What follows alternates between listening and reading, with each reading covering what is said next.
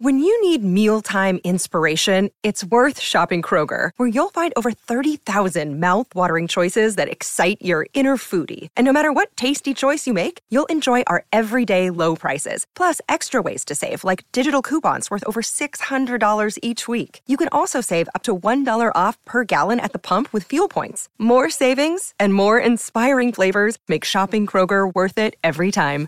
Kroger, fresh for everyone. Fuel restrictions apply. Chapter 7 The Mediterranean in 48 Hours. The Mediterranean, the blue sea par excellence, the great sea of the Hebrews, the sea of the Greeks, the Mare Nostrum of the Romans, bordered by orange trees, aloes, cacti, and sea pines, embalmed with the perfume of the myrtle, surrounded by rude mountains, saturated with pure and transparent air but incessantly worked by underground fires. A perfect battlefield in which Neptune and Pluto still dispute the empire of the world. It is upon these banks and on these waters, says Michelet, that man is renewed in one of the most powerful climates of the globe. But beautiful as it was, I could only take a rapid glance at the basin, whose superficial area is two million of square yards. Even Captain Nemo's knowledge was lost to me, for this puzzling person did not appear once during our passage at full speed.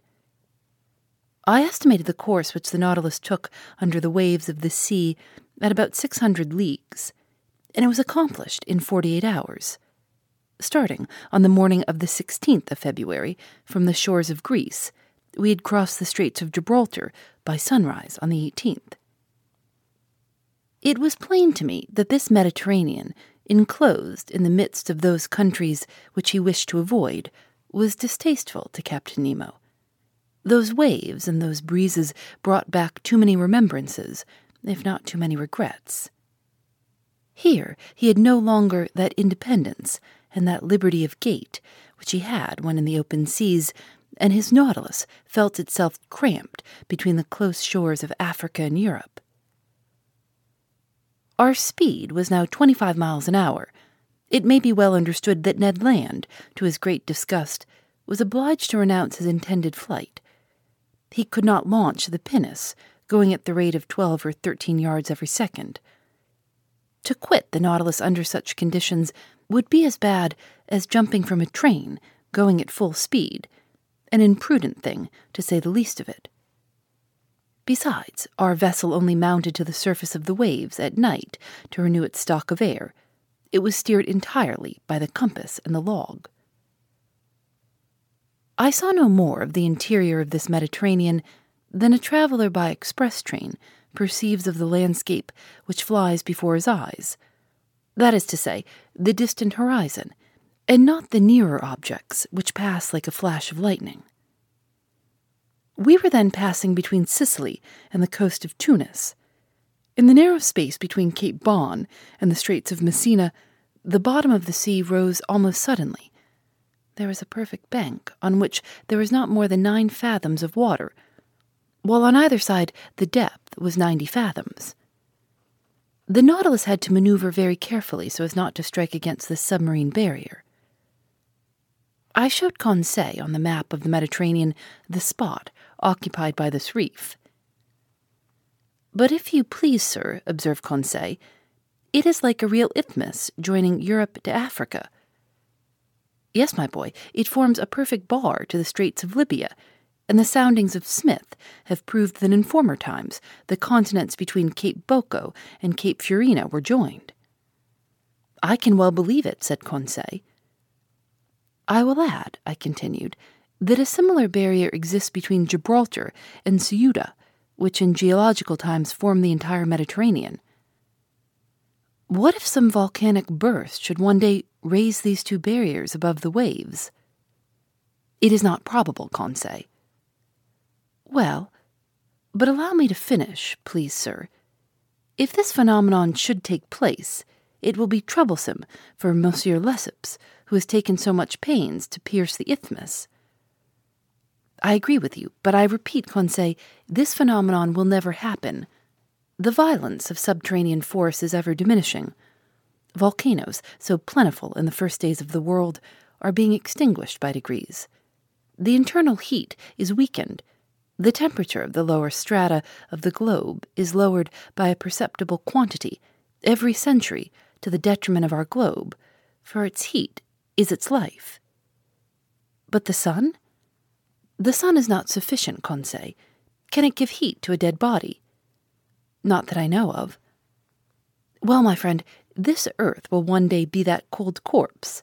It will become uninhabitable and uninhabited like the moon, which has long since lost all its vital heat. In how many centuries? In some hundreds of thousands of years, my boy. Then, said Conseil, we shall have time to finish our journey. That is, if Ned Land does not interfere with it. And Conseil, reassured, returned to the study of the bank, which the Nautilus was skirting at a moderate speed. During the night of the 16th and 17th February, we had entered the second Mediterranean basin, the greatest depth of which was 1450 fathoms. The Nautilus, by the action of its crew, slid down the inclined planes and buried itself in the lowest depths of the sea. On the 18th of February, about three o'clock in the morning, we were at the entrance of the Straits of Gibraltar. There once existed two currents an upper one, long since recognized, which conveys the waters of the ocean into the basin of the Mediterranean, and a lower countercurrent, which reasoning has now shown to exist. Indeed, the volume of water in the Mediterranean, incessantly added to by the waves of the Atlantic and by rivers falling into it, would each year raise the level of the sea, for its evaporation is not sufficient to restore the equilibrium.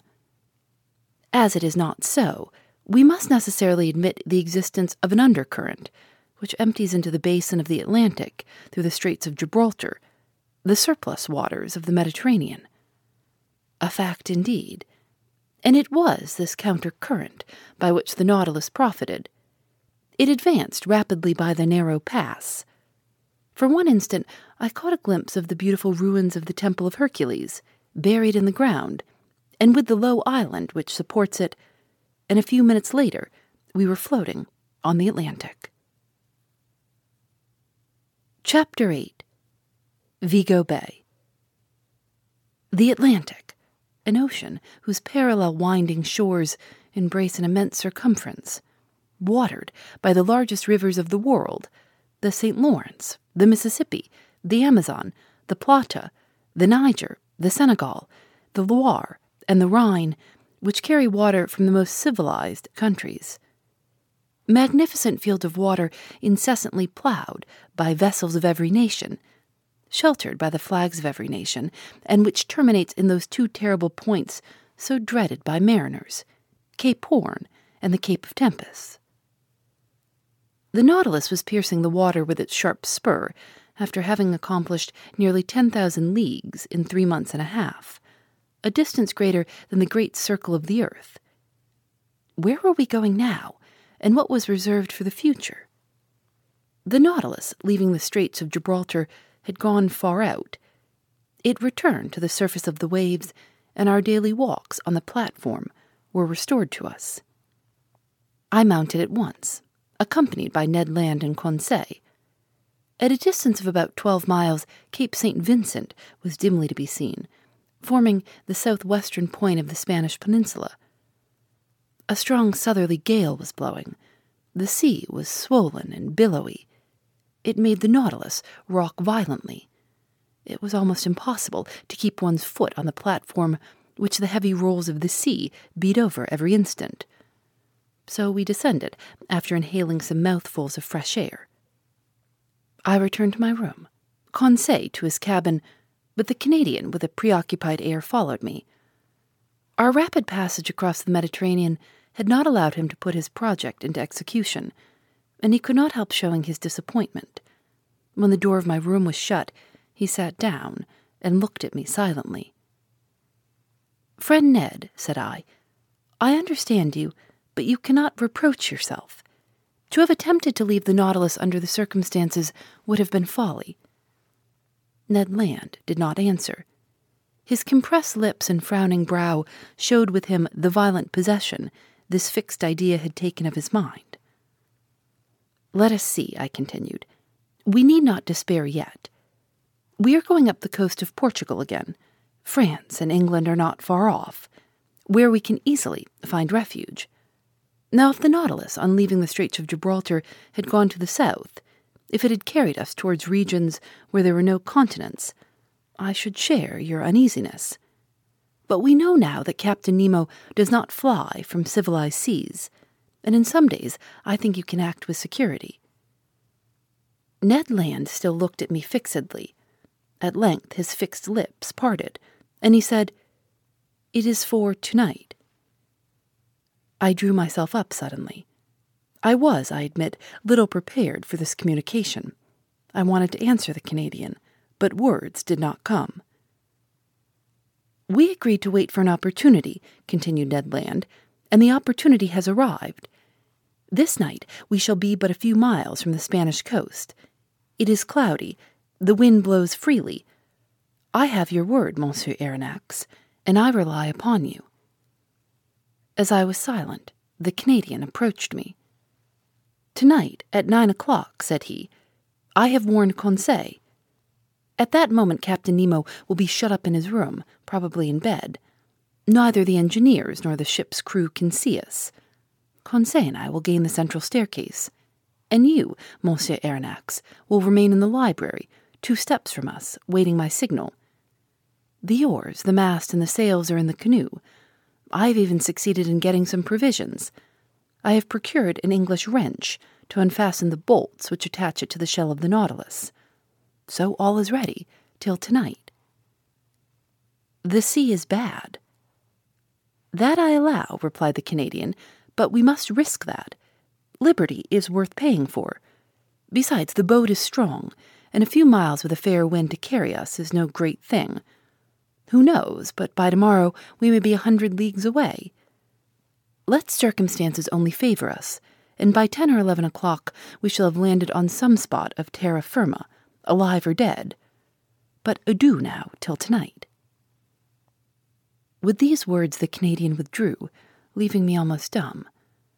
I had imagined that, the chance gone, I should have time to reflect and discuss the matter. My obstinate companion had given me no time, and after all, what could I have said to him? Ned Land was perfectly right. There was almost the opportunity to profit by. Could I retract my word and take upon myself the responsibility of compromising the future of my companions? Tomorrow, Captain Nemo might take us far from all land. At that moment, a rather loud hissing noise told me that the reservoirs were filling, and that the Nautilus was sinking under the waves of the Atlantic. A sad day I passed between the desire of regaining my liberty of action and of abandoning the wonderful Nautilus and leaving my submarine studies incomplete. What dreadful hours I passed thus, sometimes seeing myself and companions safely landed, sometimes wishing, in spite of my reason, that some unforeseen circumstance would prevent the realization of Ned Land's project. Twice I went to the saloon. I wished to consult the compass. I wished to see if the direction the Nautilus was taking was bringing us nearer or taking us farther from the coast. But no, the Nautilus kept in Portuguese waters. I must therefore take my part and prepare for flight. My luggage was not heavy, my notes nothing more.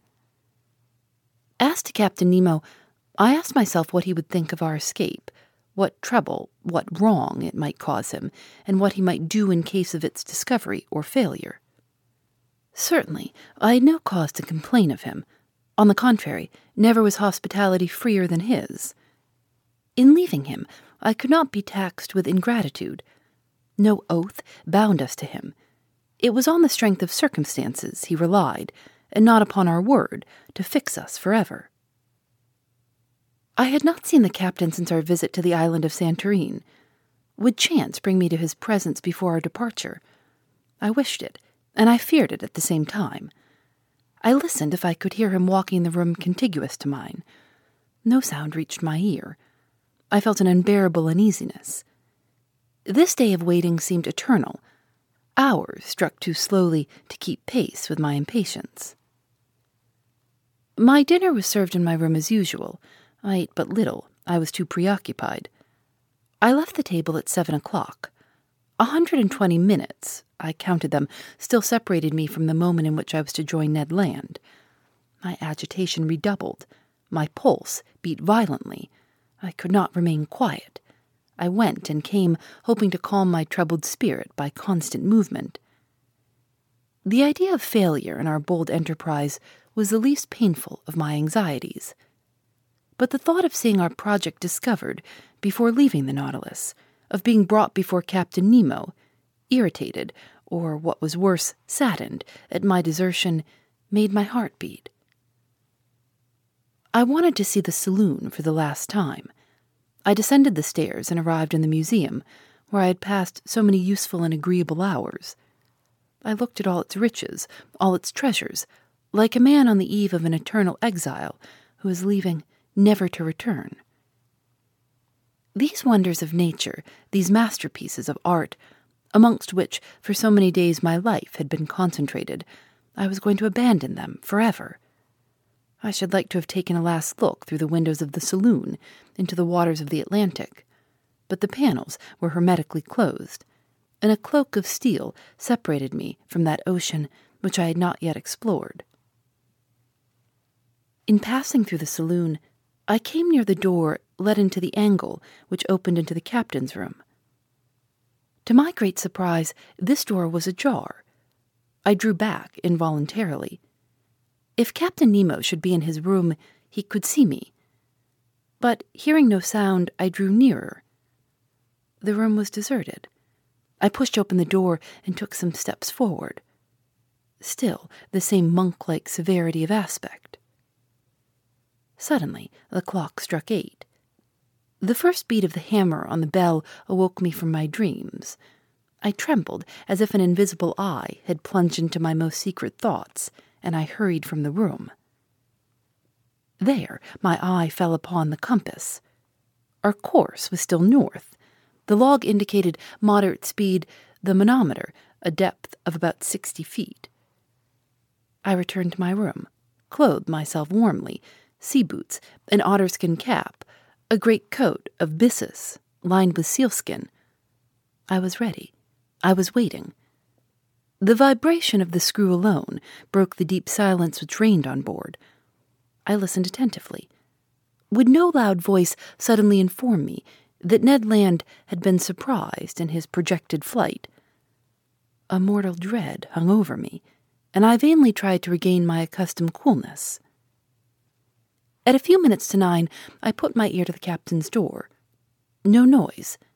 I left my room and returned to the saloon, which was half in obscurity but deserted. I opened the door, communicating with the library. The same insufficient light, the same solitude. I placed myself near the door leading to the central staircase, and there waited for Ned Land's signal. At that moment, the trembling of the screw sensibly diminished. Then it stopped entirely. The silence was now only disturbed by the beatings of my own heart. Suddenly, a slight shock was felt, and I knew that the Nautilus had stopped at the bottom of the ocean. My uneasiness increased.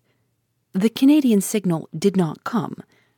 I felt inclined to join Ned Land and beg of him to put off his attempt. I felt that we were not sailing under our usual conditions. At this moment, the door of the large saloon opened, and Captain Nemo appeared. He saw me, and without further preamble, began in an amiable tone of voice Ah, sir, I have been looking for you. Do you know the history of Spain? Now, one might know the history of one's own country by heart, but in the condition I was at the time, with troubled mind and head quite lost, I could not have said a word of it. Well, continued Captain Nemo, you heard my question. Do you know the history of Spain? Very slightly, I answered. Well, here are learned men having to learn, said the captain. Come sit down, and I will tell you a curious episode in this history. Sir, listen well, said he. This history will interest you on one side, for it will answer a question which doubtless you have not been able to solve. I listen, Captain, said I, not knowing what my interlocutor was driving at, and asking myself if this incident was bearing on our projected flight. Sir, if you have no objection, we will go back to 1702. You cannot be ignorant that your king, Louis XIV, thinking that the gesture of a potentate was sufficient to bring the Pyrenees under his yoke, had imposed the Duke of Anjou, his grandson, on the Spaniards. This prince reigned more or less badly under the name of Philip V, and had a strong party against him abroad. Indeed, the preceding year, the royal houses of Holland, Austria, and England had concluded a treaty of alliance at The Hague, with the intention of plucking the crown of Spain from the head of Philip V and placing it on that of an archduke to whom they prematurely gave the title Charles III. Spain must resist this coalition, but she was almost entirely unprovided with either soldiers or sailors. However, money would not fail them, provided that their galleons, laden with gold and silver from America, once entered their ports.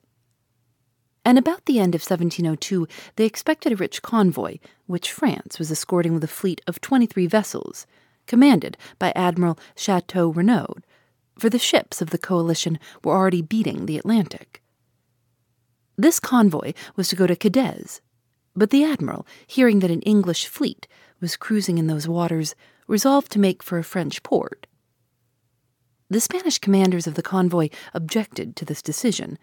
They wanted to be taken to a Spanish port, and if not to Cadiz, into Vigo Bay, situated on the northwest coast of Spain, and which was not blocked.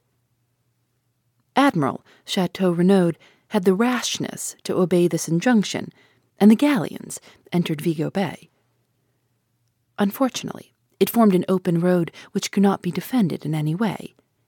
They must therefore hasten to unload the galleons before the arrival of the combined fleet, and time would not have failed them had not a miserable question of rivalry suddenly arisen. You are following the chain of events? asked Captain Nemo. Perfectly, said I, not knowing the end proposed by this historical lesson. I will continue. This is what passed. The merchants of Cadiz had a privilege by which they had the right of receiving all merchandise coming from the West Indies. Now, to disembark these ingots at the port of Vigo was depriving them of their rights.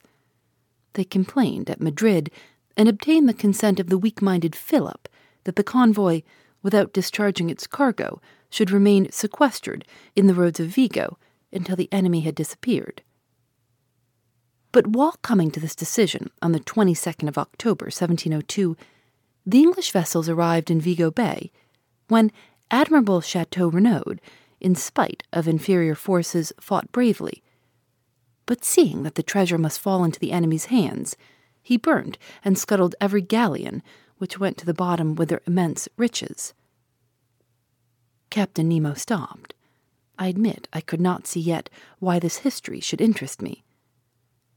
Well, I asked. Well, Monsieur Aronnax, replied Captain Nemo, we are in that Vigo Bay, and it rests with yourself whether you will penetrate its mysteries. The captain rose, telling me to follow him. I had had time to recover. I obeyed. The saloon was dark, but through the transparent glass the waves were sparkling. I looked. For half a mile around the Nautilus, the water seemed bathed in electric light. The sandy bottom was clean and bright. Some of the ship's crew in their diving dresses were clearing away half rotten barrels and empty cases from the midst of the blackened wrecks. From these cases and from these barrels escaped ingots of gold and silver, cascades of jewels. The sand was heaped up with them. Laden with their precious booty, the men returned to the Nautilus, disposed of their burden, and went back to this inexhaustible fishery of gold and silver.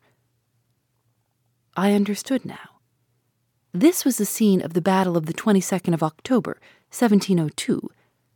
Here, on this very spot, the galleons laden for the Spanish government had sunk. Here Captain Nemo came, according to his wants, to pack up those millions with which he burdened the Nautilus. It was for him, and him alone, America had given up her precious metals.